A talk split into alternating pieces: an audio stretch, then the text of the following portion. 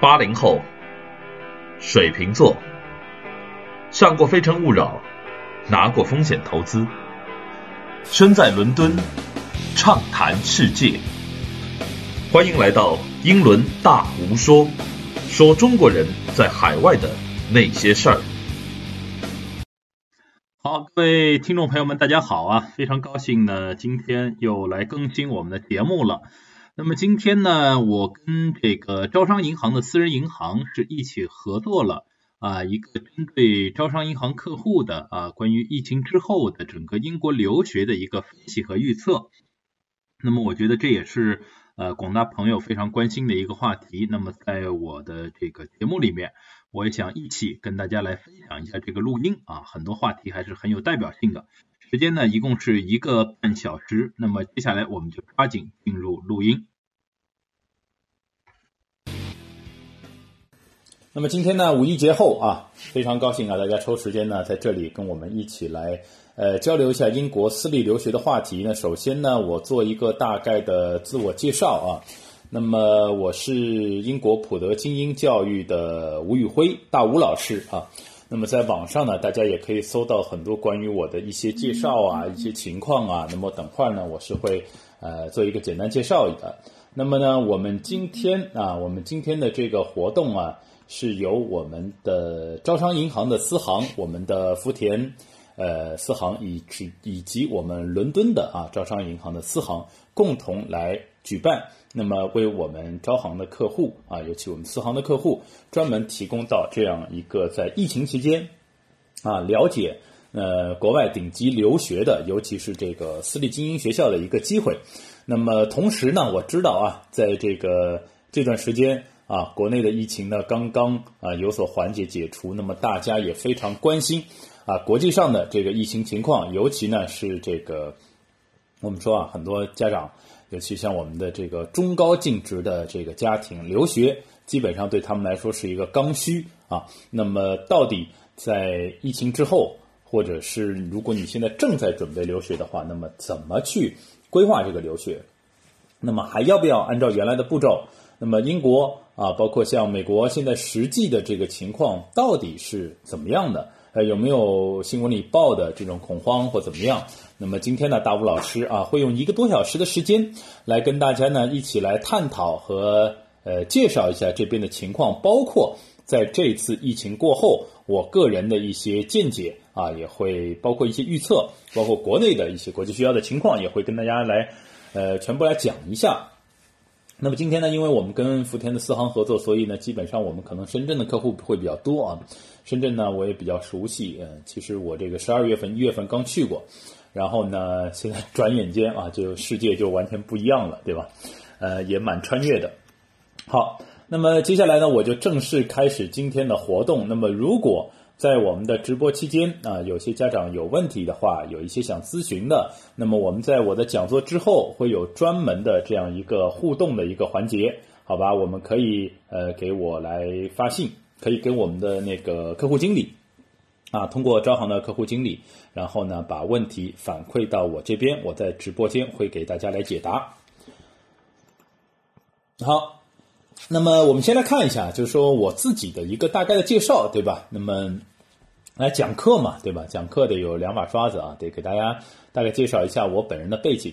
那我本人呢是二零一零年来到的英国，当时呢我是在国内工作了几年以后出来在留学，然后呢就留在英国。那么之后呢就一直从事这个教育行业的一个工作。所以在这个英国整个私立学校和低龄留学的这个行业呢，我已经是有七八年的一个从业经历了，呃。因为基于这些年工作的经验，包括呢这两年，尤其是啊，我们看到一六年以后，中国家长来英国的非常多啊，尤其选择在大学之前送过来的，会一下子增长很多啊。等会儿我会讲为什么啊。那么这里面呢，呃，我就发现了有很多问题。那么一个是对这边的情况的不了解，一个呢是这个家长不知道怎么去判断自己的孩子。那么信息不对称的很多，包括呢很多申请的时间节点啊、考试啊，可能你本来这个是有机会的孩子，但是因为呃你没有充分的准备，所以没考上最好的水平。那么等等啊，因为整个英国的低龄留学，它就是一个非常大的一个行业。在英国，如果你的孩子没有就读私校，你没有去做一番研究的话，可能你去问很多英国人，他也没有办法给你讲的特别明白。那么基于这个原因呢，我在二零一八年啊，二零一八年的三月份开始，在喜马拉雅电台，那么我跟他们合作了。一档叫大吴老师解读英国私立留学的节目，这个节目呢，这里也给大家隆重介绍一下啊，它是一百期的一个节目。那么我是分了八大板块来介绍整个英国教育的制度体系、学校考试啊，如何择校，中国家长的一些准备，包括我还采访了不少啊这边就读的孩子或者家长或者老师。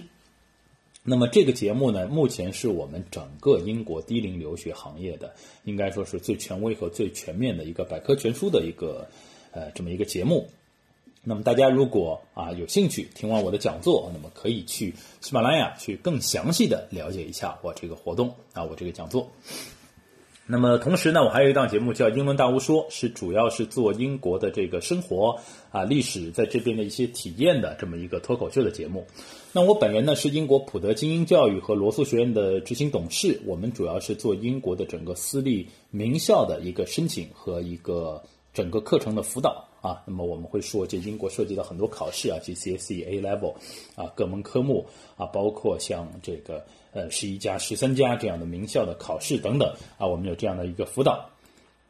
那么同时呢，我在英国本地的话呢，呃，也担任很多社会职务，像我们这个英国寄宿学校我们协会啊，我也是他们的会员 member。同时我在英国是呃还比较知名的一个主持人啊，我们是同时担任我们上海商会的常务副会长，这是我的一些情况。那么在过去的一些年中呢，呃，也去过像牛津大学、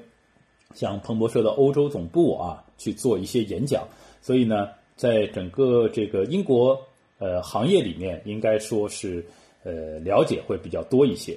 那么经验也比较多一些，所以今天呢给大家来做一个分享。好，那么在我们讲座之前呢，我先提一些问题给到大家，大家呢估计是这些比较关心的问题，同样呢也是可能呃我们大家在好奇啊这个。到底之后的这个情况会怎么样？包括呢，呃，我们这个疫情以后的一个留学啊，所以我这边写的是我们国际教育的趋势和未来啊，我们将迎来一个更封闭的世界吗？那么我的整个啊，我的讲座也会去围绕这些问题来跟大家来解答一下。那么第一呢，我们就看一下，就是国内现在报道的很多嘛，对吧？英国这边抗疫的情况啊。抗疫物资的分发情况啊，小留学生的一些现状啊，等等啊。那么到底这边情况是怎么样的？之前我们也知道这个，呃，有很多这个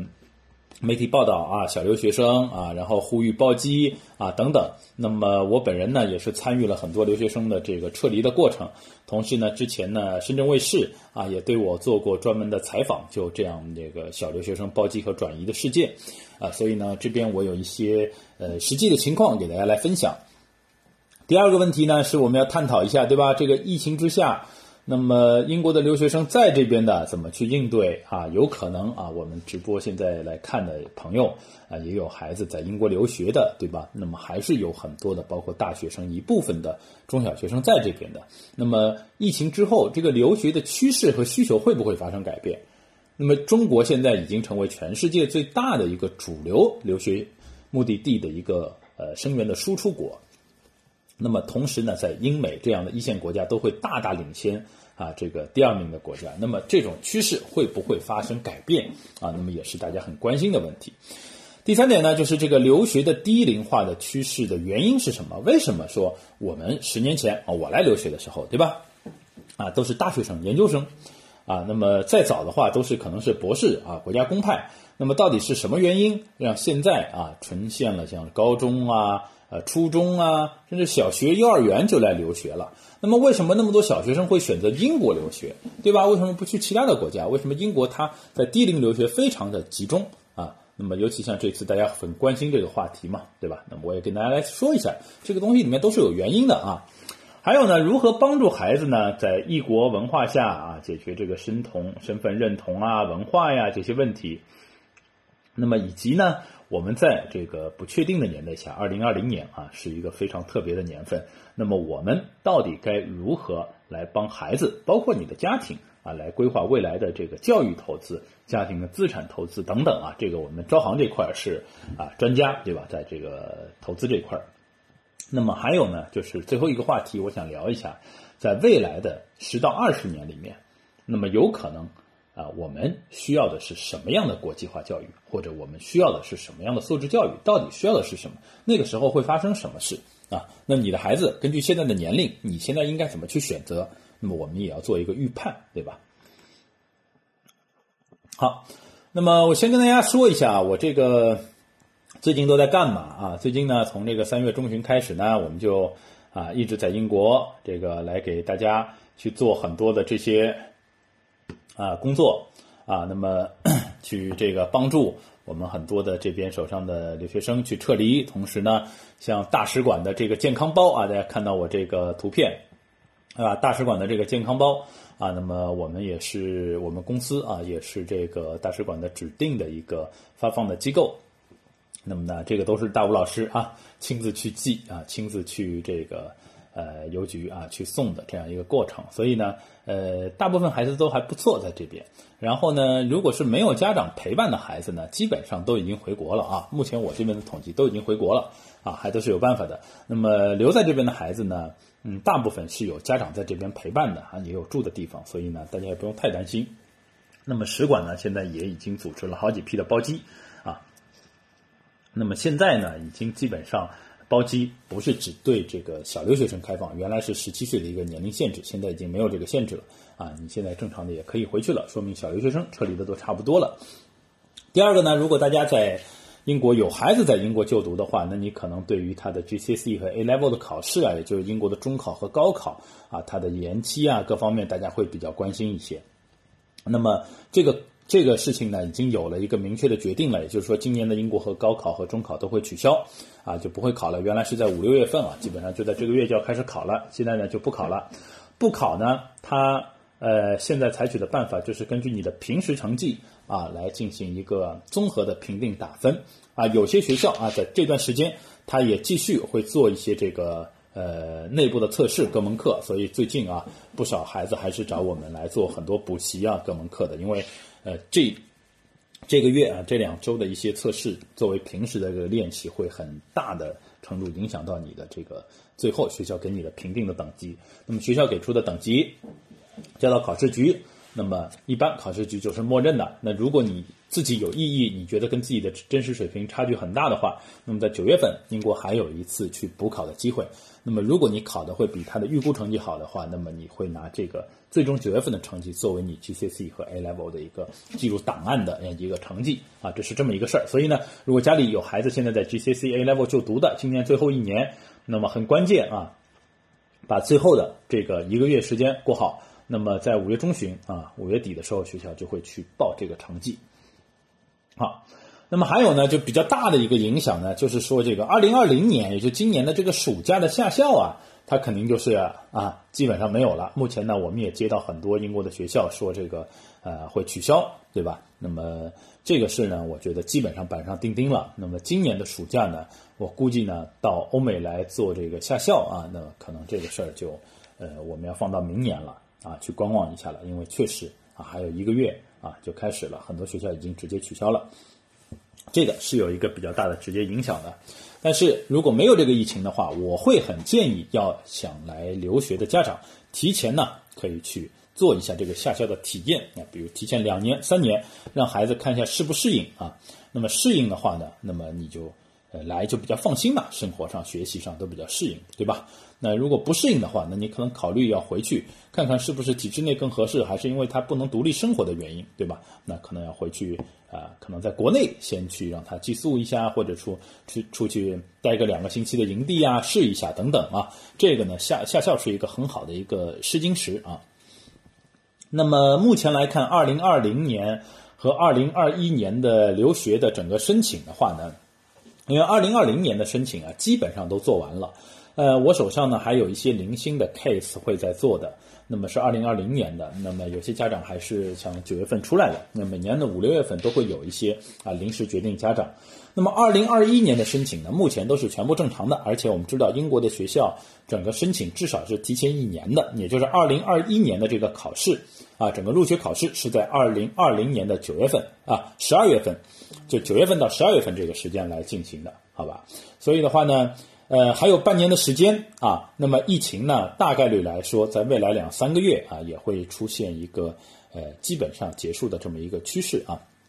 虽然现在说法很多，但是我的判断，未来两三个月，欧美基本上就控制住了。那么九月份开学，它是一个大概率的事。所以，如果你准备明年的申请的话呢，那么目前啊，千万要做好你的这个申请工作啊，不要做一些懈怠，好吧？好，那么接下来我们要讲第五点啊。第五点的话呢，就是说这个还要不要去国外留学啊？那么我个人的判断啊，这个应该还是跟很多行业朋友都交流过的。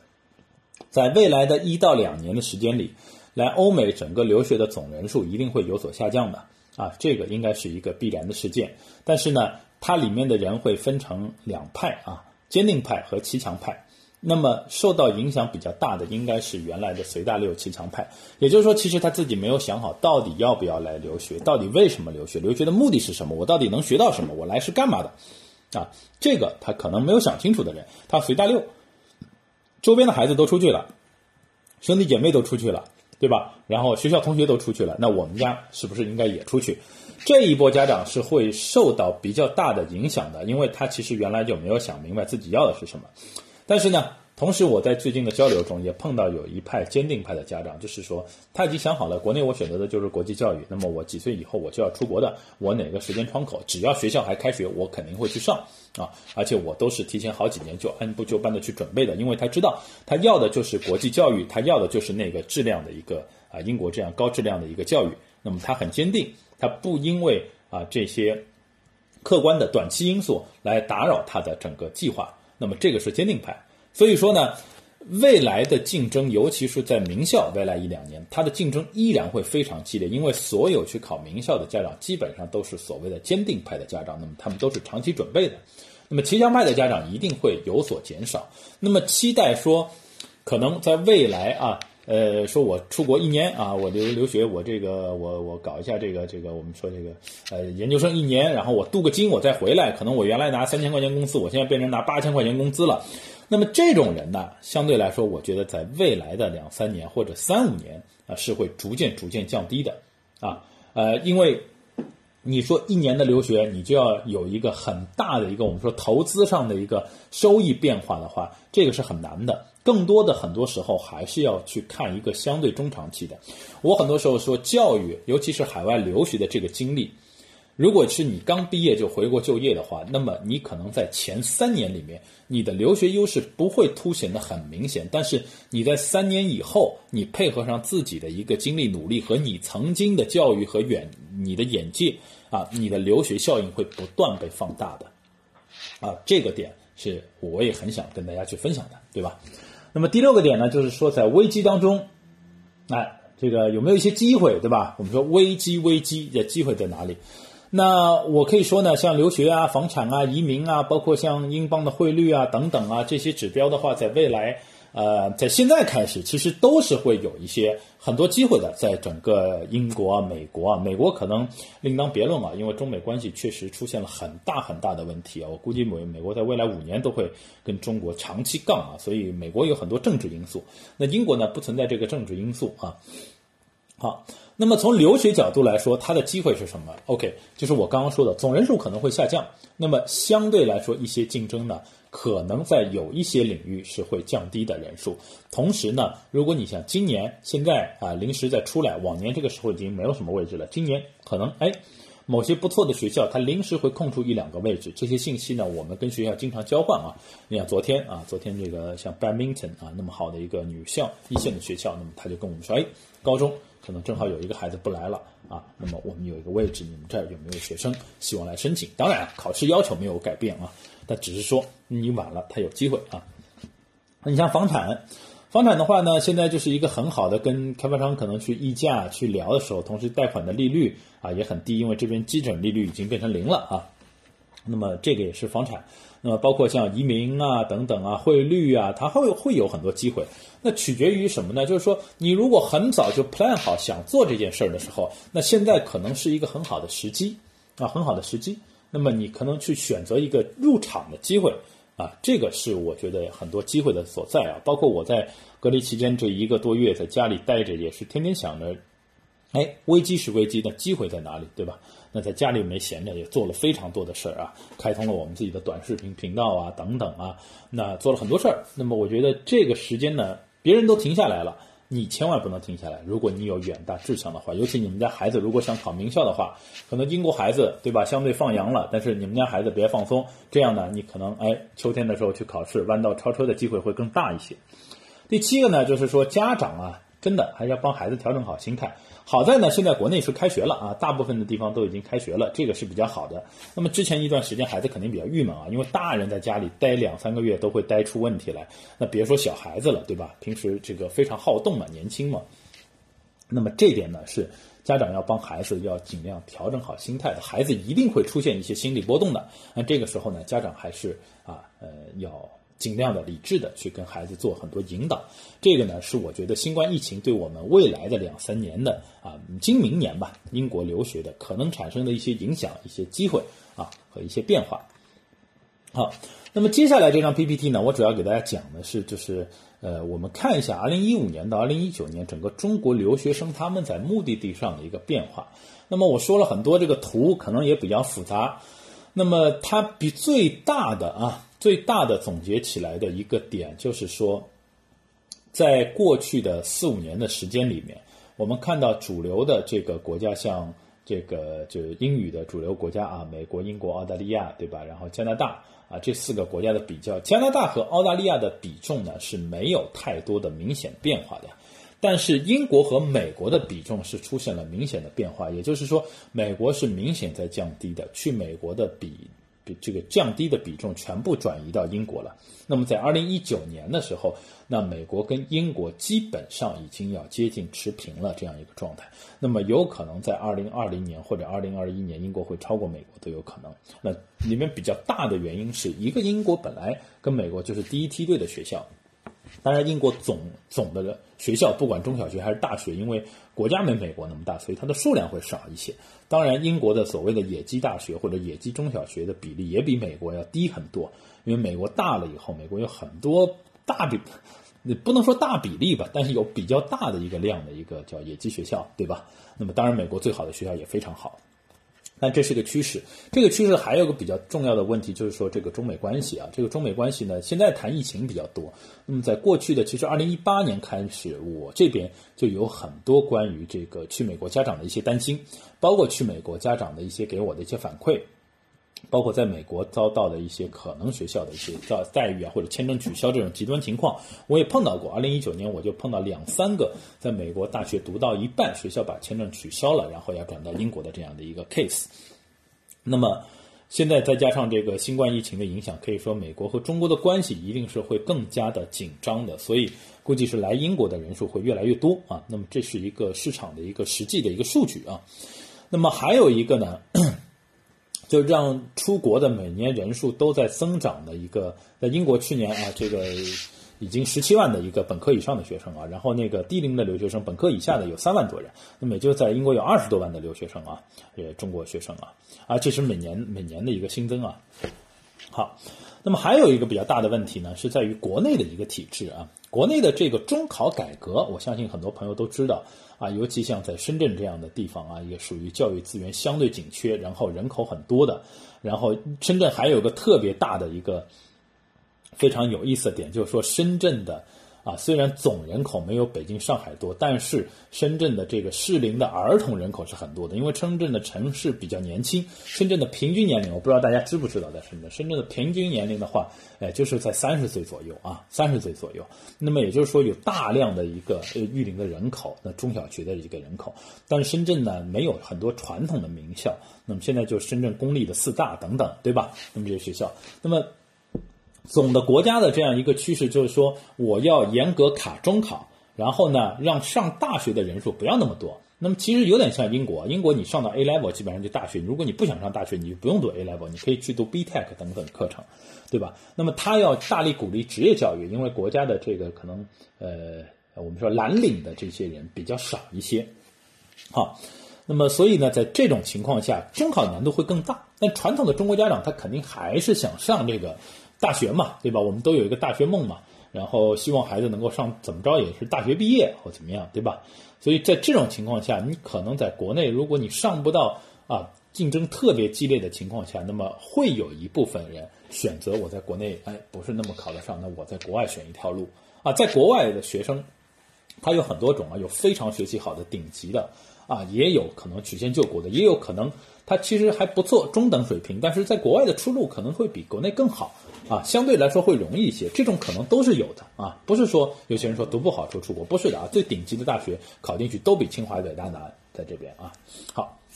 还有一个趋势呢，就是说，二零零八年以后，中国的国际学校的数量大量增加。当时我在出国之前，国内大概就一百所左右国际学校，读国际学校的人很少的。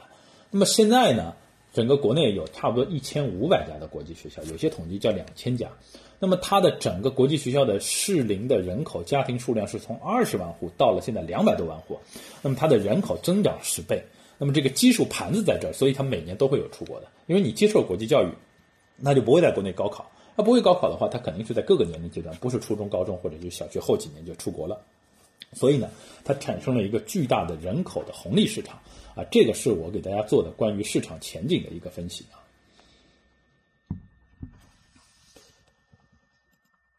好，那么接下来呢，我要跟大家说一下，就是为什么要选择英国的这个留学啊，这一点也是非常重要的啊。好，我们看一下啊。好，为什么要选择这个英国的这个留学？英国的留学呢，它其实是有很多点可以给大家去讲的啊。那么它是可能有很多的这个我们说，呃，它的卖点呢，首先呢，低龄的基础教育它是全世界第一的。啊，它比美国更强，因为我们知道，在大学之前的基础课程，像 GCSE、像 A Level、像 IB 啊，除了像 AP 是美国研发的，其他这些课程，它的大部分的研发都是在英国进行的。同时，英国的整个精英寄宿学校的这个传统和历史，在整个全世界也是最好的。那么，为什么呢？因为这个英国的最早的学校，我们知道，像坎特伯雷的国王学校啊，现在都是一个名校啊。它在公元七百年的时候就建立了，而且建立以后它一直没倒啊，它一直开到现在，对吧？那它的历史很多学校都是几百年的传统历史，那这点呢是很难得的。第二点呢，就是它的这个寄宿学校很多，寄宿学校多呢，就帮中国家庭，尤其是你读到可能初中的孩子以上的，他解决了一个家长要过来陪伴的问题。那么你的寄宿学校学校的管理底线更好，比 homestay 的整个住宿啊，包括他的。我们说这个可能碰到一些问题，homestay 的概率也会降低很多，对吧？这个跟美国会有一个本质的区别。美国的寄宿学校是很少的，那么大部分孩子 homestay 天天住在人家里。那到底你的生活习惯、你的吃饭、你的各方面、你的课外需求、接送学校是不是能够，这个家庭是不是能够满足？它其实是一个我们打问号的，或者说它有不确定性的。那么在学校里面呢，它不管是活动。啊，学校的安排、老师的这个整个的教育体系、安保都会更好一些啊，这个就跟我们下面的安全性联系起来。所以在这点上，英国的这个寄宿学校的选择更多，也是受到很多家长欢迎的一个重要的原因啊。第三个，我们说安全性，那么对比美国来说，英国呢肯定在不管是枪支啊、毒品啊这些，我们说黄赌毒方面，那要比美国做得好很多，对吧？那么美国的这个方面，它不能说我们去黑美国，但它确实是存在的一个这个枪支的一个天然的一个问题。那么第四点呢，就是为什么选择英国？那大概率你的孩子过来以后，对吧？你可能会长期在这边待的。那么孩子可能读完了中小学，然后读大学，然后以后在这工作，那你需要的是可能一个整个家庭的一个规划。那么家庭的可能海外的资产配置，那么这个时候你需要做的是什么呢？就是你要找一个能够长期稳定发展的一个目的地，同时这边是一个稳步增值的一个过程。那么我们现在在海外的投资上，我也有点经验给大家分享啊，就是基本上我们的分享。我们的经验就是说，你别指望啊，在海外投一个什么东西啊，投个房子或怎么样，像国内一样，在过去啊，十年有这么八倍、十倍的这样一个增长的回报，那不可能，全世界已经结束了，中国也结束了。那么海外你要去投资，肯定是你在国内已经 OK 了啊，已经相对来说比较自由了，财富啊、房子好几套了，对吧？不愁吃不愁穿，手上有余钱的情况下，那在海外做一些资产配置，这个时候你的保值和稳定增值是最重要的，而不是是。去炒这个原油期货一样去图暴利，好吧？这点是一个原则啊，原则要给大家讲清楚的。好，那么英国呢，就是这样一个长期稳定的一个发展的一个标的啊。不管你做房产投资，还是将来的孩子的上学、工作，尤其像伦敦这样的城市，它就全世界为数不多的不超过两三个的这样一个核心的标的城市。那么这个也是难得的一个地方啊。第五个呢，就是未来上升通道啊，大学啊、职场啊都不错。那么，如果你去像澳大利亚呀、可能加拿大呀，或者说这个瑞士啊留学的话，那么将来有可能大学又换到英美啊，那么工作机会因为人口啊、整个社会发发展的规模问题啊，它可能没有那么多，所以的话呢，这个规模可能会更好。好，那么接下来呢，我们就来讲一下这个 国内啊。读国际学校和在英国读私立学校有什么区别？啊，呃，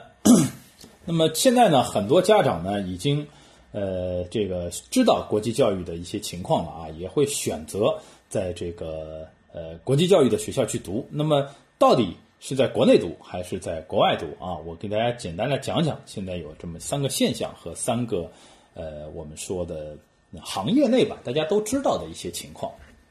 那么第一个呢是就是说外教师资不稳定，在国内这个是很重要的一个现状，尤其是在我们现在新冠病毒期间啊，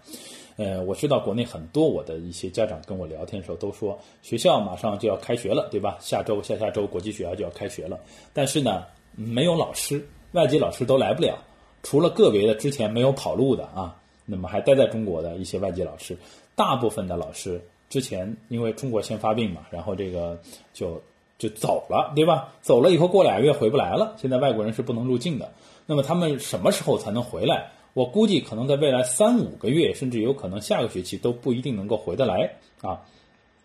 那么这种情况下的话，师资是一个很大的问题。即使说没有新冠疫情，这个师资也是一个平时比较大的问题。我们会看到国内的可能一线的一些国际学校，在北上的一些一线的国际学校，它还不错，它还是能够保证我可能百分之五十的中教，百分之五十的外教。这百分之五十的外教里面，可能有百分之呃二十三十的人是很 qualified 的，我们说资质很好的老师。但是实际上，在这种情况下，你还是有百分之。呃，六七十的老师，你是不能够保证他们的稳定性和他的资格性的。包括很多国际学校，尤其在二三线的国际学校啊，一些城市的国际学校，他的老外啊，他根本就不是原来做老师的，他也没有资质，他自己的大学都很烂，对吧？他也不是学师范的，啊，他也没有国际课程教育经验，他就来到中国就变成老师了，这种都是有的。那么这个也是家长给我诟病最多的。第二个呢，就是学生的流动性大。那么学生的流行动性大呢，主要是建立在我们去国际学校的孩子，他经常就是要，比如说我年纪稍微大点了，我小学最后几年，我初中一两年我就要转到国外去读了。那么每年班级里他呢都有人转走，转走呢他就一定要有人补充进来嘛，学校是盈利性质的嘛，对吧？那么补充进来的学生是什么呢？他肯定就是公立学校过来的啊，公立学校选择的。那么他的语言会和课程体系是会差的很大的，差的很大的情况下呢，他就会有一些。这个适应的问题。那么老师面对十几二十个孩子的时候，那么他的水平如果差距很大，那么他的教学也会啊一直处于一个磨合状态。然后老师本身每年也在变，一般中国的外教合同都是一两年一签的啊，一年或者两年一签，对吧？尤其像今年这个新冠爆发的一个时间也比较巧啊，它正好是每年老外的合同刚结束，圣诞节嘛刚结束，然后要一月份签新合同的这么一个时候，所以很多人都已经合同结束了回去了。啊，对吧？新合同还没签，然后正好也不用签了，现在来不了了，对吧？好，第三个呢是这个，我们说中西教育的结合模式啊，还在摸索当中。这个是我之后会呃讲我们未来一二十年需要什么样教育的时候，会具具体来跟大家讲的。就是整个中国的这个呃，我们叫国际教育或素质教育，我觉得不应该是光纯搬国外的但是目前这个阶段，你只能办国外的，因为你自己完全没有体系。国际上已经有很成熟的体系了，而且这个体系远远比现在我们在国内自己去摸索的体系要先进很多，要成熟很多。所以你只能拿过来。但是呢，跟我们之前的教育，尤其是从小。在国际教育还好，但是如果是中途从公立学校转过来的话，他会有很多的不适应。但是因为市场，那学校开着就要有盈利，每年有那么大的开销，那他就需要有不断的学生来进行磨合，进行这个摸着石头过河，进行这个实验阶段。啊，听着不太好听，但它是一个必然中国的教育模式要经历的一个摸索阶段啊。我们整个公立教育，我们的教改都进行了二三十年了，其实也没有进行出来什么太大的一个。呃，阶段性的突破或怎么样，它仍然在改。我们每个人都是改革的一个其中的一份子，对吧？所以这个模式，你在有选择的情况下，如果你已经认可国际教育，你可以选择更好的国外的更成熟的模式，那你不用作为这个实验，对吧？那如果你觉得，哎，我可能没有很很多地方去，或者我就觉得国内挺好，那你也可以去啊，作为中国整个这个中西教育的一个实验阶段的一个。啊，我们不能说实验品，但是体验者，对吧？这个是三个比较大的一个现状。还有一个呢，这两年凸显的比较明显的就是这个学费，啊，国内的费用也不便宜。我们想深圳的这些国际学校，对吧？一年也要二十多万，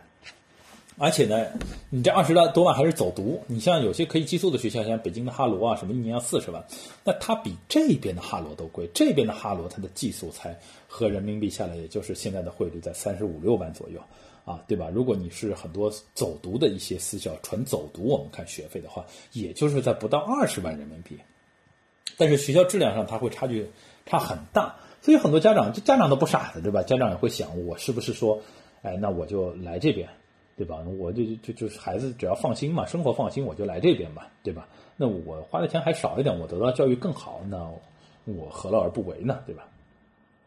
好，那么这个呢是大家现在啊。为什么出来的人越来越多的和一些实际的一些情况，在国内国国际学校的一些情况。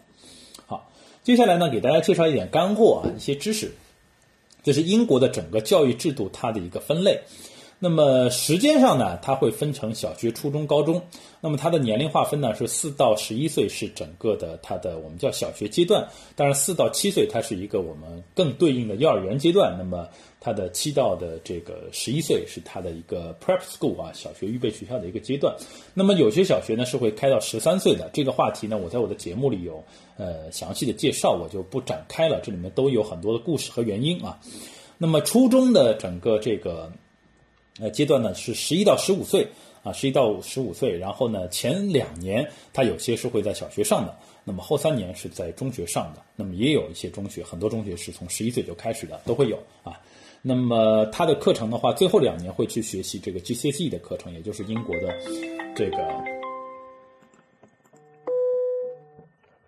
啊，也就是英国的这个。呃，我们说 GCSE 的这个课程啊，就是英国的中考课程。那么另外呢，在高中阶段的话呢，呃，它是两年啊，英国的高中是两年，十六到十八岁。那么是 A Level 和 IB 两个主流课程会比较多一些啊。那么接下来的话呢，是这个从性质上来说是公立和私立的，那么两种分法。那么大部分。孩子来到这个英国，中国孩子来的话，他肯定是就读私立学校，他不会去就读公立学校的。一个是私立学校本身就比公立学校好，第二个呢是如果你没有英国身份的话，你也读不了公立啊，人家的福利对吧？那你是只能读私立的，对吧？然后私立学校才给签证啊，这个是一些知识点给大家过一下。那么一般过来呢，可以有走读、寄宿两种。那么学校会优先给寄宿生提供签证，但如果你的年龄相对较小，比如说你是十二岁以下，你是可以来家长的一方啊，父母的一方来拿这个陪读签证。那么是要求是在你的孩子满十二周岁之前，家长可以拿这个陪读签证。也就是如果你过来啊八岁九岁过来读小学的话，那么妈妈或者爸爸是可以陪过来的。那么这个时候你也可以走读啊，租一个房走读啊。那么从学校的性别上分呢，会有男女校和混校的一个分法。呃，最早呢，英国整个学校都是说是这个呃单一性别的学校，那么后来才出现了这个混校。现在呢，逐渐啊，慢慢的学校呢改成混校会比较多。那到底这个男校女校混校哪个好呢？其实是啊，青菜萝卜各有所爱，它有一些不同的侧重点。这个呢，主要是看家长他的一个认为啊。那么目前教育界也有很多的研究，并没有说哪一个会更好一些。好，那么接下去呢，我们要讲一下英国的重要的这个转学的窗口啊。那么英国的转学窗口呢，是有像呃比较大的，像对应我们中国的这个什么优生小、小升初，对吧？初升高这样的一个年纪呢，就是上面这个表。那么四岁进入幼儿园，七岁的话呢考小学，那么十一岁。和十三岁有两个时间节点去考中学啊，它不同的学校它的招收不一样，有些学校两个时间节点都招人，所以这个点你要看清楚了。这个不同学校打法是不一样的，这也是为什么这个行业啊它的这个这个知识深度比较深的一个原因啊。你要充分了解完孩子情况才去给孩子去做规划和要求，包括去做怎么准备，不是说一刀切的啊。英国这个行业它有很多的灵活性，它不是一刀切的。那么。在十六岁的时候呢，就是我们说考高中的时候啊。那么到了十八岁，我们叫 UCAS，就是英国的这个高高考的系统啊。那么十八岁啊，这个是大的一个窗口。那么如果你错过了上面大的一个转学窗口，你说，哎，我现在就是八岁，对吧？我就要来了。那我错过了七岁，那我等到十一岁，我还等三年，那我不想等了，我就想来，那没问题啊。大部分的学校呢是可以接受插班的，比如像五岁、八岁、九岁、十岁、十二岁、十四岁。啊，这些年纪都可以插班的，对吧？那么当然，最顶级的一些名校，我们说的啊，那么几十个顶级的名校，那么它一定要在啊，基本上啊，百分之九十九的情况下，要在大的上面的转学窗口，下面的转学窗口会很难啊。原因在于没有位子啊，不是说你你你你成绩不行或者不给你机会，他没有位子，没人退出来，你就没有位子进去嘛，对吧？他不能说无限的招生。那么有两个年纪呢，是一般来说不接受插班的，一个就是十五岁，一个是十七岁。也就是说，初中的最后两年要连读，高中的最后两年要连读。这是一些我们说在时间上大家要掌握的。那么英国的正常的学校来说呢，它都是要提前一年考试，很多学校呢是要提前三年考试的啊。那么像大家熟知的像伊顿呐、哈罗呀这种学校，它都要提前三年就要去考试的。好吧，所以的话，呃，这个报名是很重要的。比如说，现在是二零二零年的这个五月份，那么今年的六月底就是二零二三年的伊顿的啊哈罗的这个报名截止时间。也就是说，如果你三年以后要来读的话，你现在就要报名了，而且你大一岁，你也不能再报名了。你就比如说你这个年纪，你该二零二三年读，你就只能报二零二三年了，你也不能报二零二二，也不能报二零二四的，好吧？你就只有一次机会。所以为什么这个很重要？它不像大学，大学你可以。呃，再往后升嘛，今年考不上，明年考，明年考不上，后年考。尤其研究生、博士，你可以一直申请嘛，对吧？那中学、小学不一样啊，错过了这个时间点就不行了。所以为什么我们呃要建议大家提前准备，要打满啊？包括相关的辅导要配合上的原因就在这里，因为它只有一次机会啊，你错过了，年纪大了就没这个入学窗口了，好吧？这个很关键啊，这一页很关键，大家可以哎打个 call 重点啊。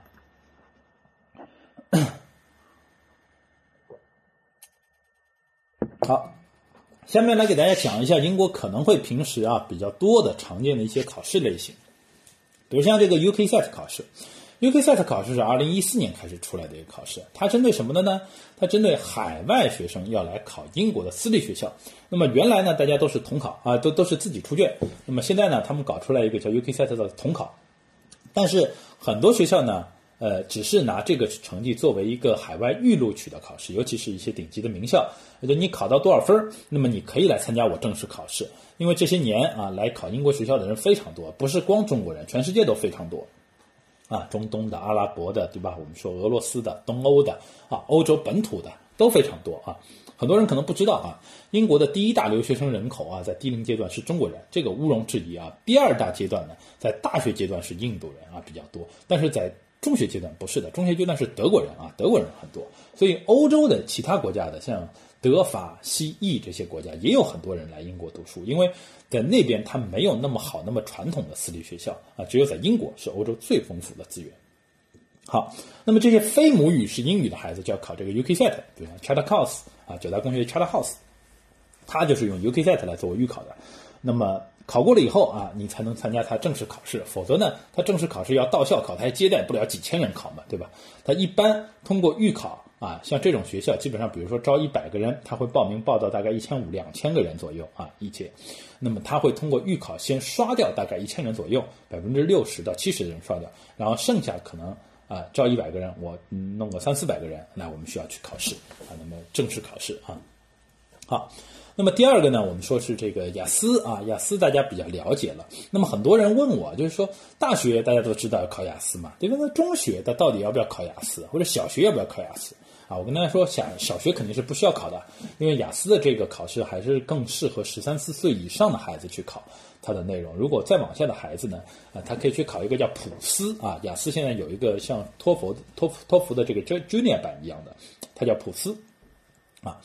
那么这个你可以去考一下，感觉一下。呃，那么雅思呢，对于说你如果是在十七岁之前申请高中来读的孩子呢？你原则上是不需要考的，也就是签证要求层面是不需要考的。但是学校呢，有些是会要求考的，尤其是考高中。你考初中的话呢，十三加、十四加，如果你有个雅思成绩，并且你达到还不错的分数，比如说你去考个十三加，你雅思考个六分啊，那你这雅思成绩算不错，对吧？很好了，对。呃，如果你去考高中，那很多学校名校是要求雅思要到七分的啊，六点五是起步价啊，要到七分，甚至有些学校像圣保罗啊这些学校要考到八呃七点五分啊，它的门槛七点五分。因为他们学校一半人能考进牛剑嘛，最后那牛剑的要求就是这个七点五分嘛，对吧？所以他有这么一个要求的啊，这个呢，呃，大家要了解一下。就志在名校的孩子啊，是可以准备一下雅思成绩的，但雅思成绩不是绝对的，也不是雅思考到分你就一定能上的。雅思是一个啊，一个可以说一个有效参考指标啊。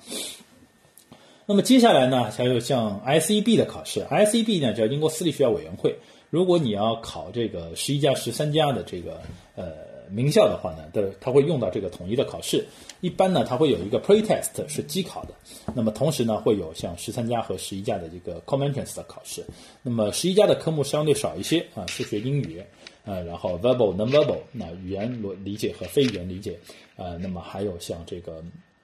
呃那个。的宗教啊，还有科学，那么这十一家、十三家也比较多了，还有像历史啊啊，像什么拉丁啊，对吧？各门课它都会有啊，包括经呃经济没有啊，这个其他的一些课都会有。十三家会更多一些，地理啊这些都会有啊。那么也就是有十几门课，那么你不是需要全部要考，但是你要根据你要考的学校来定的啊。比如有些学校。他你直接通过他的自己考试，他就被直接录取了。那有些学校会觉得你的录取考试属于模棱两可啊，可进可不进。那可能他让你十三加十二岁半的时候再去参加一个统考，这个都有可能。这个所以为什么我们说具体 case 具体分析啊？这不是我没有讲明白，而是说不同的孩子他在考试分数不同的情况下，不同的学校他会给到你不同下一步怎么做啊？这个一定是根据具体的情况来具体分析的。那么家长如果不太清楚的话，很容易去错过一些准备的时间啊。好，那么接下来呢，这个版面呢是很多人要，我觉得要问我的，或者说我这边的可能所有 popular 啊，最最最被问到多的问题里面，排名前三的一个问题，就是到底哪个阶段我出来留学合适，对吧？到底哪个阶段我出来留学最好啊？很多家长是问我，哎。到底呢？你觉得这个什么时间出来是最好的？好，我跟你说，这个就很难回答，对吧？这个世界上你要回答最好的问题就非常难回答了啊。那么，呃，我可以跟大家说的是，我把这个大学之前的年龄阶段分成四个啊，四个不同的时间，四个不同的时间呢，它有这个四个各自的优势和劣势啊。我来跟大家一起来解答一下。好，那么我给大家解答一下啊，我第一个分成的是。第一个阶段叫四岁到七岁，也就是幼儿园的时间来这个英国来读书。那么幼儿园时间来英国读书呢，它的优势就是说，我们说，最早的进入国际学校的一个体系，然后，呃，它不不能叫国际学校体系吧，它最早进入英国学校的一个体系，对吧？同时，它又是可以从幼儿园啊，那么好的幼儿园，对吧？容易进入好的小学，好的小学呢，容易进入好的。中学和高中，对吧？那么它有这么一个啊先入为主的优势，跟我们国内一样，而且越小的时候呢，考的相对来说越容易一些，对吧？好，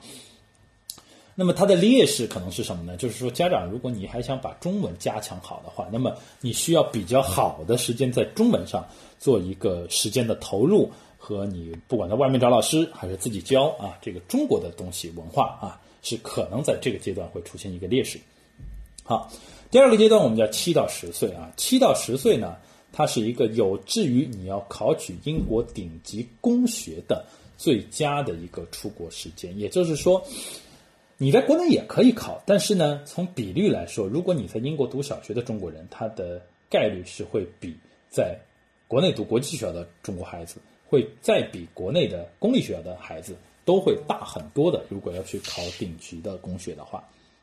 好，那么我一般会建议八岁、九岁或者十岁的时候，在你至少参加考试，因为你考试是十岁半、十一岁的时候啊。你在考试之前，你至少在英国学校里面已经读了一年，你对他的体制各方面了解程度比较好。同时，你通过小学的这个推荐，校长给你的一些推荐，然后呢，呃，进入这样的顶级公学，那么你的把握会更大。当然，这个适合于就是说我就是志向远大，我很早就规划的，那么这个是最佳的。而且这两年确实来读小学的孩子越来越多了，尤其集中在十、十一岁啊这两个年纪的非常多。那么。再往下呢，我们说十一到十四岁，十一到十四岁，你在国内也可以准备啊，也可以考这边的顶级学校，对吧？你考伊本哈罗，考上十三岁过来没问题的啊。那么你也可以考十一家的这些名校啊，启祥树啊什么你都可以考，然后过来，对吧？那么十一到十四岁呢，是目前来说我比较推崇的一个年代啊。我个人会在这个三个时间点里面最推崇的。第一点呢，就是说你跟英国如果没有任何关系的话，那么。你对这个国家也不了解，让你小孩四岁五岁过来呢，你可能心里也发怵，对吧？那么十一岁，他已经具备了一个独立生活的能力了。同时呢，十一岁到十四岁，整个英国的中学时期也是英国最丰富的课程、最开设最多的啊，然后建立你人生观、世界观、价值观的这么一个重要的时候，而且是对将来你的大学、你的高中的专业是去选方向的时候。这个时候你要接触到足够多的东西。真实的接触，完整的接触，你才能做出自己年龄的判，就是将来要做什么的判断。很多东西，你问孩子，哎，你将来想干嘛？他可能他就接触过语数外，那你说问他想干嘛，他他不知道别的是干嘛的，对吧？这个是一个很重要的点。所以，充分的接触，然后充分的去排除一些自己可能不喜欢的东西，然后呢，啊，逐渐的把自己再往相关的方面开发。这个阶段的开始，就是始于我们说十一到十四岁这个时候的。好，那么十五到十七岁呢，它是相对一个优势，就在于大家孩子比较成熟了，家长呢也觉得这个我都放心了嘛，十七十基本上十六岁了嘛，对吧？那么高中了，都成人了，那么我们就这个啊出去留学，对吧？那跟本科区别也不是很大了。但是呢，它的劣势就是说，如果你在国内读的之前这个相关的公立学校的课程，或者说国内的二三线的国际学校去读的这个课程的话呢，那你可能。能够学到的，除了像国内开的语数外啊、科学啊、就物理、化学、生物这些课以外呢，生物都没有啊。物理、化学这些课以外的话呢，很多其他的课程你是没学过的，啊，你的初中是没有学过的。没有学过的情况下，那么你到高中的时候你来学的话，你要说我就学数学、高数，然后物理，那没问题。但是如果你要学点其他的科目，人文的、艺术的各方面的课程啊，经济的、社科的，你没学过。别人学了两三年，那你跟别人竞争的时候，天生他是有有一个劣势的，而且你的选择会非常小啊。这个是高中的一个我们说它可能存在的优势和劣势。这个四个点呢，基本上跟大家分析清楚了啊，大家以后呢就可以记清楚我们这个四个点。你对比到我们自己家庭的情况、家长的一个时间的情况、家庭的经济的情况，那你去选择到底在什么时候来出国留学啊？这个。是一个帮助大家去参考的标准，我只能客观的告诉大家标准，大家要根据自己的情况往往里面套。当然，如果你吃不准的话，也可以联系我，好吧？我们在最后有我的联系方式啊，可以联系我，然后我帮你来仔细分析一下，那你适合哪种方案？好，下面呢，我们讲一下这个九大公学和同级别的名校，你是不是准备好了？刚才其实我们在讲座过程中呢，已经有涉及啊。英国的九大公学是伊顿、哈罗、温彻斯特、威斯敏斯特、切特豪斯、拉格比、舒斯伯利、圣保罗和 Merchant Taylor 啊。那么这个呃九个学校，那么这个九个学校呢，它被称为是九大公学。当然，跟它同级别的学校牛校还有大概我们会有二十多个这样同级别的名校。当然，在九大公学里面，有些学校你是考不了的，比如像圣保罗的男女校啊，它是不给签证的。男校的话，十六岁以上是给签证的啊，女校是不给签证的。Merchant Taylor 也是不给签证的男校，威斯敏斯特是要十六岁以上才给签证的啊，其他的一些学校呢都是十三岁开始就给签证，所以这个点你是要记清楚的。而且，呃，我刚刚说的不给签证的学校也是不给不给寄宿的啊，它是都走读的，它能给签证的才能给寄宿啊。那么它的申请时间呢，这些学校基本上都是十三岁，十三加这个窗口来进行申请。那么十三家的一个窗口的话呢，它的考试周期我说了，提前三年，啊，提前三年开始注册，呃，提前三年截止注册啊，你可以更早的注册，但是提前三年它就截止注册了。同时的话呢，它的考试是提前两年半开始的，那么考试有可能半年就考完了，比如说像今年一般是今年下半年开始考啊，或者明年一月份开始考，考到五六月份，它第一批的录取就出来了。那如果你是第一批考完了以后，你有可能被直接录取啊，你有可能直接不被录取，你有可能在等待名单。等待名单还分有希望等待名单和希望不大的等待名单，对吧？有希望等待名单，它有可能还要加考这个 common entrance 考试，在十二岁半的时候。那么，所以整个的考试，它有可能会在八个月左右结束，有可能会在两年时间结束。这个完全是看你考的学校和你考的情况来定的。所以，这个整个期间你是需要一个很专业的机构帮你去做完整的一个规划的，啊，这个确实是不是因为我做这个行业，而是因为这就是一个帮你去增大概率的最重要一个方法。你去找一个专业机构，而不是自己去做，最大的原因就是别人可以帮你去提升成功的概率，啊，这个是一个我需要强调的点。啊，所以这里面是有很多的含量的，不管是在培训，在对学校的了解，在每个学校的考点，他是想考什么，要要什么样的学生。他都或者你适不适合他？比如伊顿不是适合所有人的，对吧？你伊顿，嗯，不是不是难度肯定是很高，但不是所有适合所有学生，对吧？你们家孩子会不会划船，对吧？也是一个很重要的。你像我认识的一个。我们进去的伊顿的一个孩子啊，他就是这个划船的啊，然后奖学金，当然其他的成绩也都非常好，对吧？那他就很适合伊顿，伊顿的划船很强嘛，对吧？啊，这个就是九大工学和同级别名校啊，比如像我们耳熟能知的，像威灵顿呐，什么拉德利啊，四大技术男校的啊，什么气象事务啊这些学校啊，他们也都是属于这个级别的啊，申请的周期步骤啊，包括像 Tombridge 这样的学校都是一样的啊，都是一样的。好，下面呢。呃，喝口水啊。好，也讲了一个小时了啊，我们再继续啊，还有一些内容。好，下面呢，我跟大家讲讲啊，这个大家关心的牛剑啊，申请的要素和时间准备啊，尤其对于我们深圳的朋友来说啊，我觉得。很有意思，因为深圳有个学校叫什么呢？叫申国交，对吧？很多朋友都想考这个申国交的。申国交呢是过去几年中国大陆呢申请牛剑的每年考进去学生最多的，它两位数，全世界也是排得上很前面的啊。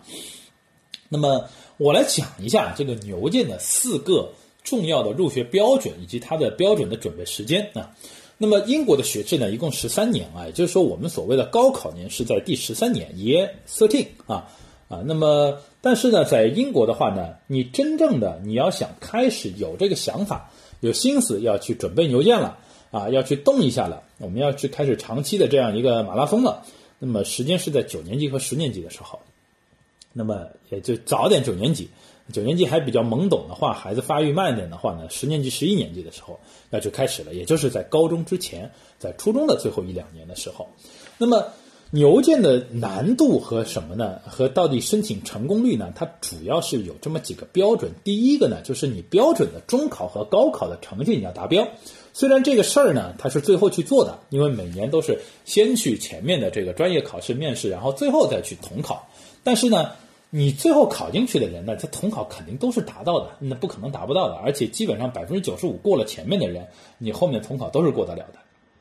除非啊，你那半年受到了重大的这个可能啊自身的变故或怎么样，对吧？所以这个 GCC 和 A Level 是一个重要参考指标。那么你如果现在是十年级或者十一年级的话，你还没考 GCC，但你至少手里有个预估成绩。那如果你的 GCSE 的预估成绩，你说你平均分达不到 A 的话，那你就很很困难了。考牛剑就是不是说不可能啊，最后两年发力是有可能的，但是你从账面上来看，你就比较困难了。啊，因为最因因这个 GCSE 最高的话是九分嘛，九分相当于原来的这个这个 A 星更高一些嘛。那么九八啊七六五四三二一这么去排的，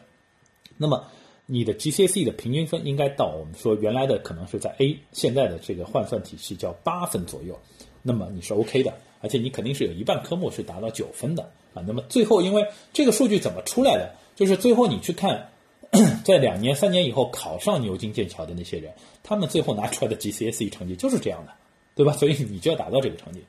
那 A level 的成绩呢？你要如果第一年的话呢，你预估 A level 呢，基本上在牛剑来说，起步价的门槛的话是一个 A 星、两个 A 啊，A A level 还是用 A 星这个体系来打的，A B C D 来打的。那么比较牛的专业呢，是两个 A 星一个 A，比较竞争激烈的专业啊，是这样的。那至至少你要达到这个一个 A 星两个 A 的一个水平，那你才可以考得进。好，但是这个不是很难，这个尤其对中国学生来说，你最后能够 qualify 就匹配到牛津的剑桥的这样一个去考的人来说，你是达得到的，大部分人是达得到的。那么他还要考一个考试，会比这个考试更难的，叫我们这牛剑的入学考试。牛剑入学考试它是分科的啊，你什么专业就考什么。那你去牛津、剑桥的网站里去看，它都会有十几个不同的考试，像什么主流的 MAT、PAT、TSA、BA、BMAT，对吧？UK CAT、STEP，别听着比较晕啊。，Math，呃，这个 MAT 其实就是牛津的数学类的考试，它不是光数学，跟数学、计算机相关的专业，它都会考这个考试啊，因为它是考你数学水平的。PAT 的话呢，像 Physical Assess，呃，Assessment Test，它是考这个物理。工程相关的专业的，TSA 是基本上大部分经济类、社科类啊、政治类专业，它是考 thinking skill 啊。呃，BMAT 是那个 biometric 的，嗯，bio bio biometric 的这个 test，它是做这个叫我们叫呃生物医药和医学的这块的，还有叫 UK CAT 也是医学这块的。呃，STEP 是剑桥的这个考试，这些考试是牛津。剑桥独有的，但是呢，如果你考了这些考试，你有个比较好的分，你最后比如说牛津、剑桥没考上，或者你不想去，对吧？你去考帝国理工啊，你去考 UCL 啊，G 五的学校啊，啊，包括一些杜的这个我们说呃罗素大学的学校，英国一本的学校，它这个成绩你要考得高都是有用的啊，都是有帮助的，都是可以写在你的 CV 和你的这个整个递交材料里面的。那么这个考试啊，是每年十月份会考的。啊，每年九月份啊，九月十号这个牛津申请这个就开张了啊，然后十月份会去考这个笔试的，然后呢，基本上在十一月的时候就出来了，然后下一个就是面试啊，面试就很重要了，大部分中国孩子是淘汰被淘汰在面试上，而且我基本上每年到十一月份的时候，都会有很多中国的孩子来找到我说，哎，老师，我过了这个牛津的笔试了，那么我现在要面试了啊，那么能不能给我点建议或者有没有辅导啊？呃，但是没找我们辅导的，反正很多。呃，最后我后来再去问他们，一月份的时候放榜的时候，呃，很多都是没考上的。也就是说，在我听到过了笔试的孩子里面，最后倒在面试上的是比过了的是会多很多的啊。所以面试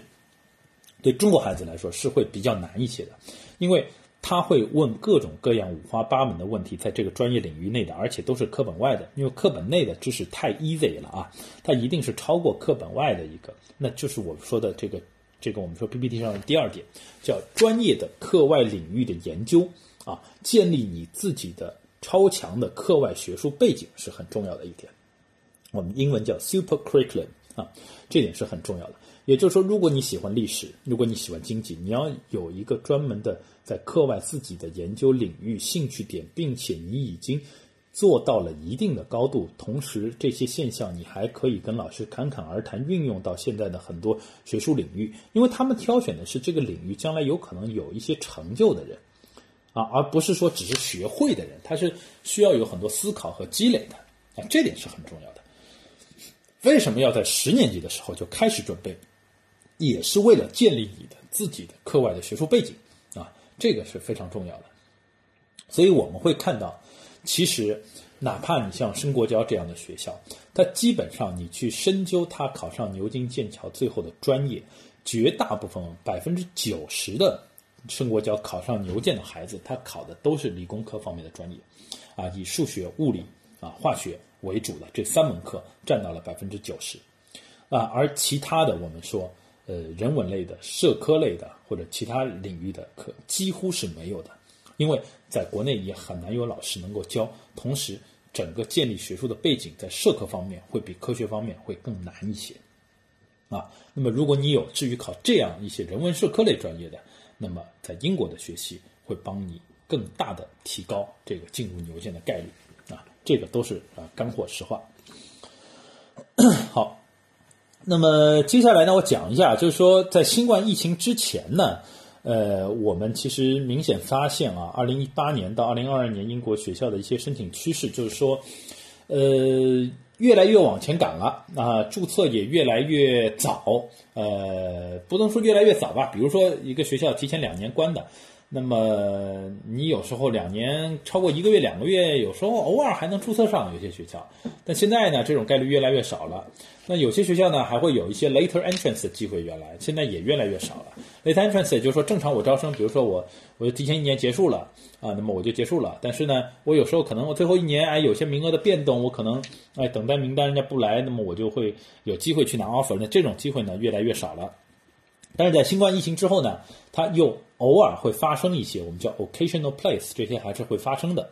那么第四呢，就是随着中美关系的这个交恶啊，整个香港的骚乱啊之前等等，那么这两年集中来英国的留学人数也是越来越多了，竞争也越来越多了。同时呢，我们看到另外一个现象，就是说，除了中国大陆以外地区，像在加拿大啊，在澳大利亚，在这个 像欧洲、法国、呃、意大利、嗯、西班牙这些国家的华人。来英国留学的数量也在越来越多，而这些华人呢，相对来说，他跟国际教育是更接轨的，而且呢，他的英语包括其他本地的语言能力也是会更强的。所以，对大陆的孩子来说，你要想考名校的话，竞争还是非常非常激烈的。好，那么还有一点点啊，我讲完。那我们看一下啊，那么接下来呢，我们要讲一下这个，就是说关于这个辅导的重要性啊。那么很多家长说这个以为对吧，来英国留学它就是一个这个国外快乐教育啊，快乐教育。那如果你在公立学校的话是这样的，如果你在私立学校的话呢，它挺快乐的，但是呢它不轻松啊。你每一个学校，你每一个国家，你要想学到顶级，你都要花很大的努力和时间精力的。不是说你就可以啊随随便便玩一下就可以学会了，只是说你在这儿更多的是主动学习，那你比国内你的主观能动性会高，你会更积极一些。但是你要想学好啊，也会比较累，但是可能是乐在其中的那种累。好，那么比如说啊，这个英国孩子他也要补习的，你像入学考试我们比较多的像英语、数学啊，像这个 NVR，我们叫这个。啊，或者你考 A level 的考试的话，你就学什么就要考什么，学物理考物理，学化学考化学，对吧？同时，像长期的这些辅导啊，都很重要的。所以呢，在英国的孩子，尤其他们要去参加这种名校的考试，也都是提前一两年就开始辅导的。比如像英国最重要的一个考试叫十一加，有些孩子可能经济条件没有说那么好，那么我一直上私立学校，我可能上不起。小学我上个公立的，对吧？那我在初中十一岁的时候，我去考一个私立的名校，那这种是很多的。那么这种孩子一般在九岁的时候就开始补习了，啊，补两年啊，我去考这个啊私立的这个顶级名校啊，这种在英国非常普遍，所以在英国在伦敦，它的整个补习的氛围也是非常浓的。它没有说像中国那样当饭吃，但是药还是要吃的啊，药不吃的话，这个还是这个概率会低很多的，好吧？那么我们公司呢，我们罗素学院也给大家介绍一下，我们这边也提供。啊，各种各样的一些补习，有一对一的补习，有考试入学补习，有常规的平时的课内的补习，啊，也有我们的小班的体验课，大量英国的这些小班体验课，在我们的公众号上啊，罗素学院的呃公众号上都会有啊这些产品啊，也都是国内的这些大部分都是国内的国际学校的孩子在我们这边上课的会比较多一些，大家如果有兴趣的话，可以联系一下我，到时候去探讨交流一下。好。这个是我们这边的一些师资的一些简单的介绍啊，比如像，嗯，你先看我们这边的师资的比较全面了，就是不像一些国内可能机构它只有英语的老师，而且我们这些老师呢都是，我们基本上我们公司有一半的老师是这个牛剑的，啊，牛剑的这个毕业的老师以后，就牛剑毕业的人，然后做了老师十年以上的啊，不是说牛津剑桥毕业的学生啊。那么我们所有老师都是来自罗素大学集团毕业的，然后教了 N 年书的，然后专业呢也是各个领域，语言类的啊，包括二外类的，对吧？理工科类的、社科类的、经济类、数学类啊，这些都有。所有英国开设的这些科目，包括像艺术类的，我们都有啊；音乐类的，我们都有老师啊。音乐大家别笑啊，音乐很多需要乐理指导的，它还是有很多的技巧的。国外考乐理、考作曲考的很多，这个东西也是有很多笔头功夫的啊。那么这个是我们的一些，呃，老师的一些情况，所以会更全面，并且我们所有老师呢，采取目前是远程辅导，因为我们全部是在英国本地啊，我们这些老师全部在英国本地的。好，那么接下来一页呢，我跟大家快结束了啊，给大家讲一下这个中国家长可能会比较关心的一些问题啊。那么来英国，那么很多家长呢，可能一线城市家长觉得这个我可能直接就去读正课，那么二三线城市家长也会觉得，哎，我这个英语学的不好，我去读一下语言课啊。那么像 Academic English 啊、Pre A Level、IGCSE 这样的预备课程，这种课程呢，我觉得是因人而异的。如果你的英语水平没有达到正常听课的情况下，那你是非常有必要去读一年这样的课程去进行过渡的。同时，读完这种课程，你可能能考到更好的学校，而且你的整个，尤其对公立学校的孩子啊，你的自信啊，你的整个语言表达会有很大的好处。但是，如果你已经是国际学校或者你在国内学的比较好的话，那你正常的年龄，那你是不需要去读的。所以要不要读，它不是绝对的啊。那么是看你的目前的情况和你的年龄阶段都很重要。有些孩子可能年龄已经不适合去读了，也会有，就看你有没有一个年龄的余量，好吧？这个我要跟大家这个具体分起来说的。那么下校这个话题呢，刚才已经跟大家讲过了啊。下校这个话题讲过了，就是说。下校是很重要的，下校呢也有很多分类啊，有旅游性质为呃为为为这个主的，有这个以英语学习为主的，有这个学习英国课程的为主的，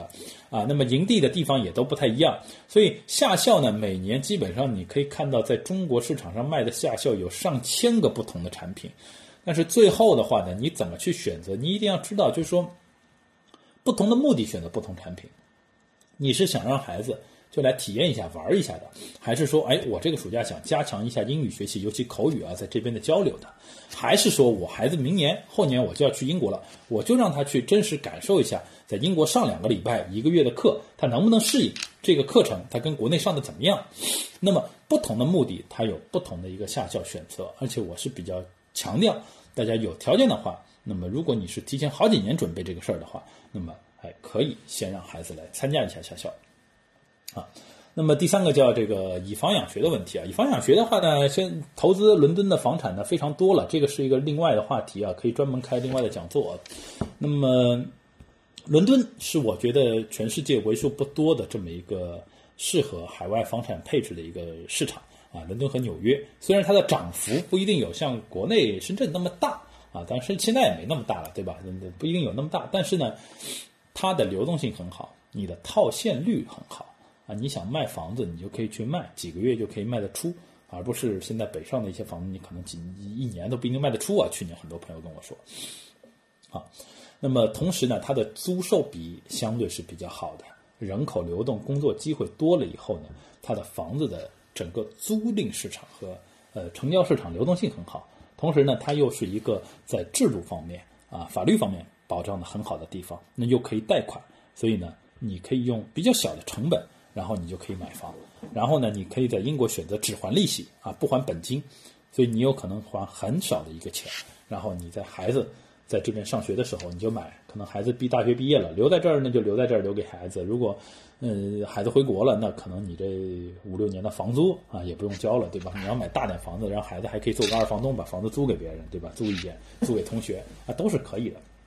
所以它相对来说。是一个不能说我们推荐，而是实际上就是很多人在做的这么一个事儿啊。好，那么接下来呢，就是还有就是说一个唯名校论和中国学生人数的问题啊。这个问题呢，我展开可以讲很久。这个是一个我们人的心理的问题。所有的家长都想去考名校的，我们呢也是帮助大家去提升进入名校的概率的。但是大家要认清一个客观现实，就是说每年永远只有百分之五的人进入顶级名校的，对吧？可能百分之。啊，十二十的人进入很普通学校，大部分人是在中段的这个学校会比较多。中段学校也会细分，我们把英国学校一般按难度和它的整个学校的这个情况分成五个不同的级别，对吧？五个不同的难度级别。那么它的每个级别的进去的人数相对是固定的，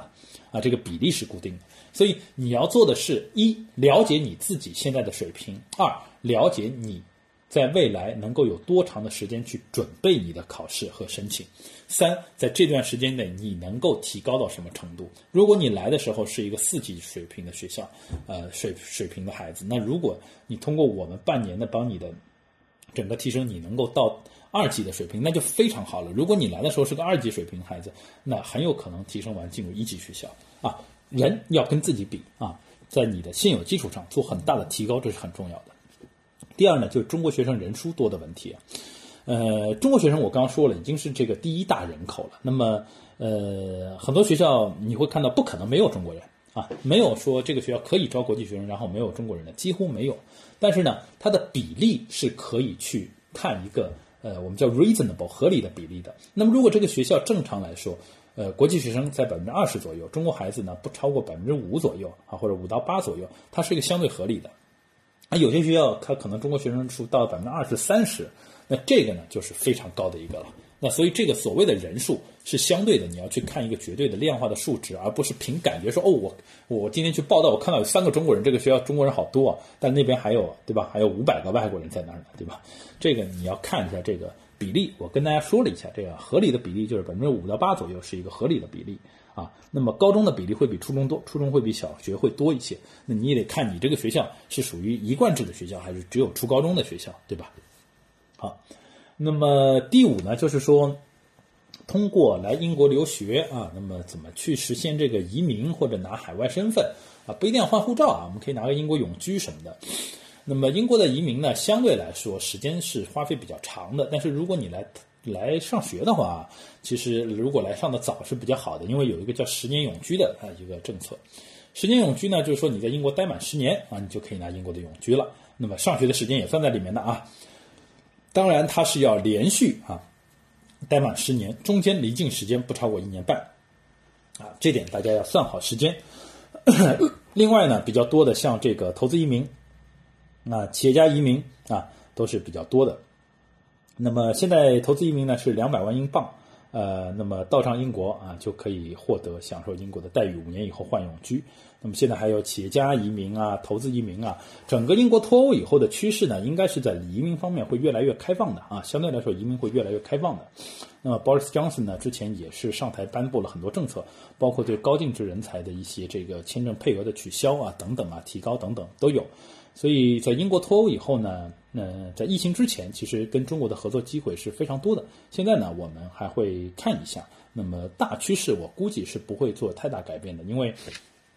脱欧以后，它有个市场缺口，它需要从海外去补，那就是在英国和在美国和中国里面去补上这块市场。那么现在因为疫情的关系呢，也有很多呃人准备来英国进行一些抄底啊，尤其是一些公司大的机构啊，因为英国还是有很多不错的资产，尤其像教育资产啊，来买学校的也比较多，所以机会还是很多的。我觉得大家可以多关注一下这段时间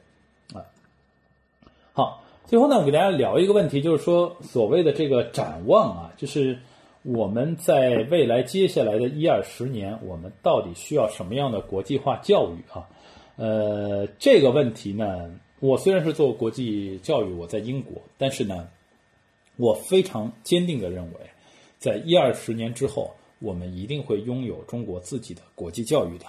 那么，但是它有四个很重要的前提，就是第一个，我们需要大量国际化背景的中国老师。啊，是构成我们师资的一个主体啊，这一点很重要。在我相信，在十年、二十年以后，我们的国际学校里面不会有那么多老外了。老外可能教一些语言科目，固定的一些科目，可能艺术，或者说，他不一定会划划分为我一定要有多少老外老师的比例，它才是一个国际学校。因为我中国老师也可以教国际课程，我的英语也很好。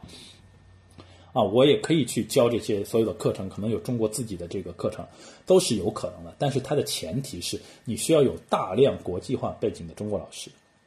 也就是可能我们这一代人，甚至现在来读书的十几岁的孩子，在二十年以后，他们回到国内以后去做这样一件事情。那如果没有这样一个大量的人才基础的话，国际化人才基础的话，这件事是不太会可能的。所以我们说，教育的迭代，它是一个一代一代人的过程啊。在目前来说，在未来五到十年。啊，这个情况不会有什么本质的改变，二十年以后是有可能改变的。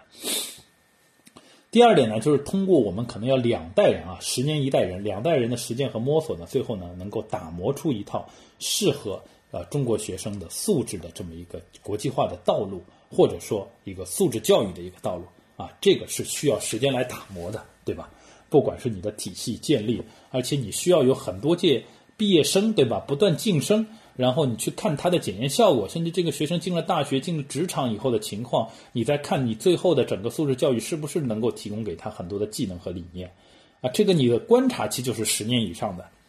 那很多中国学校到现在开都没开到十年呢，一届毕业生都没了，你怎么去衡量，对吧？这个也是一个，呃，教育是个长期的过程。第三呢，就是说。要有适合不同家长的价值观和功能细分的教育提服务的提供方。就不同的学校，它可能要以后有不同的目的的，而不是说一味的去考名校。那么家长的理念也是越来越开放的，给孩子越来越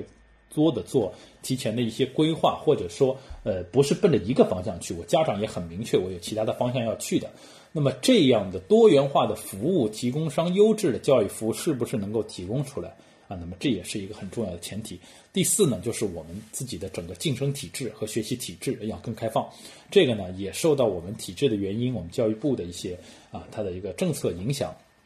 第二呢，我们的这个整个国内的法制化、我们的透明化、我们晋升的这个啊，可能里面存在的腐败的程度的啊，这个呃多少，它也会晋升了你这个体制是不是公平。等等，啊，这也是一个很重要的，因为如果你是不是一刀切的分数的话，那它这里面就可以做很多呃考评和操作，人为的因素会比较多。那你怎么去保证公平公正啊？那么这个我还是充满信心的。我们二十年以后，中国的教育应该是会有很大的起色的。但是呢，这一代人和下一代人可能是赶不上的。所以在未来的五到十年，我不能说十年以后，未来五到十年，如果你的孩子现在是处于读小学啊或者读初中的话。我觉得，如果你觉得国际教育是你愿意去选择的一条道路，然后也是符合你的价值观的一条道路的话，那么我觉得是非常可以去推荐的。在合适的时候，还是依旧可以选择出国的，因为在短期内，不管是疫情或者经济结构的影响，短期内教育体制和教育质量在英国和中国之间不会发生很明确的变化，它还是会像之前一样的。这个呢，就是我的一个讲座的情况。那么最后呢，啊，是我的一个二维码的联系方式啊，大家可以如果有需要可以联系我。同时呢，这是我在喜马拉雅的这个节目，叫大吴老师解读英国私立留学啊，大家可以在喜马拉雅找到我的节目啊，有一百期的详细节目啊，我在这儿给大家讲四十八个小时的节目里啊，大家可以去听一下。我非常建议大家在选择出国之前。你要全面的了解完这个行业是怎么样的，你会获得哪几种可能，在这个时候你才去做它的这个呃决定啊，这样呢不会盲目，不会后悔，会更有的放矢。最后要跟大家说一下呢，就是说我们伦敦的啊招商银行。啊，也是在疫情期间啊，给各位我们招行的客户呢进行一个贴身的守护。呃，疫情期间，如果您在伦敦或者您的这个家人啊等等在伦敦的话，需要任何的帮助，都可以来联系我们招商银行伦敦分行的这个私行部啊。那么也非常感谢跟招行招商平台这样呃这次合作的一个机会，那么跟大家来分享啊这些年在英国的一些经验想法，包括呢。呃，对未来的一些展望，也希望各位朋友呢可以获得呃更好的自己更认可的一个教育模式，不要在孩子教育上呢有太多的彷徨啊。呃，以上呢就是大吴老师给大家带来的讲座。那么接下去如果有什么问题的朋友，可以通过我们的客户经理进行一个我们的 Q&A 的答疑环节。好，谢谢大家。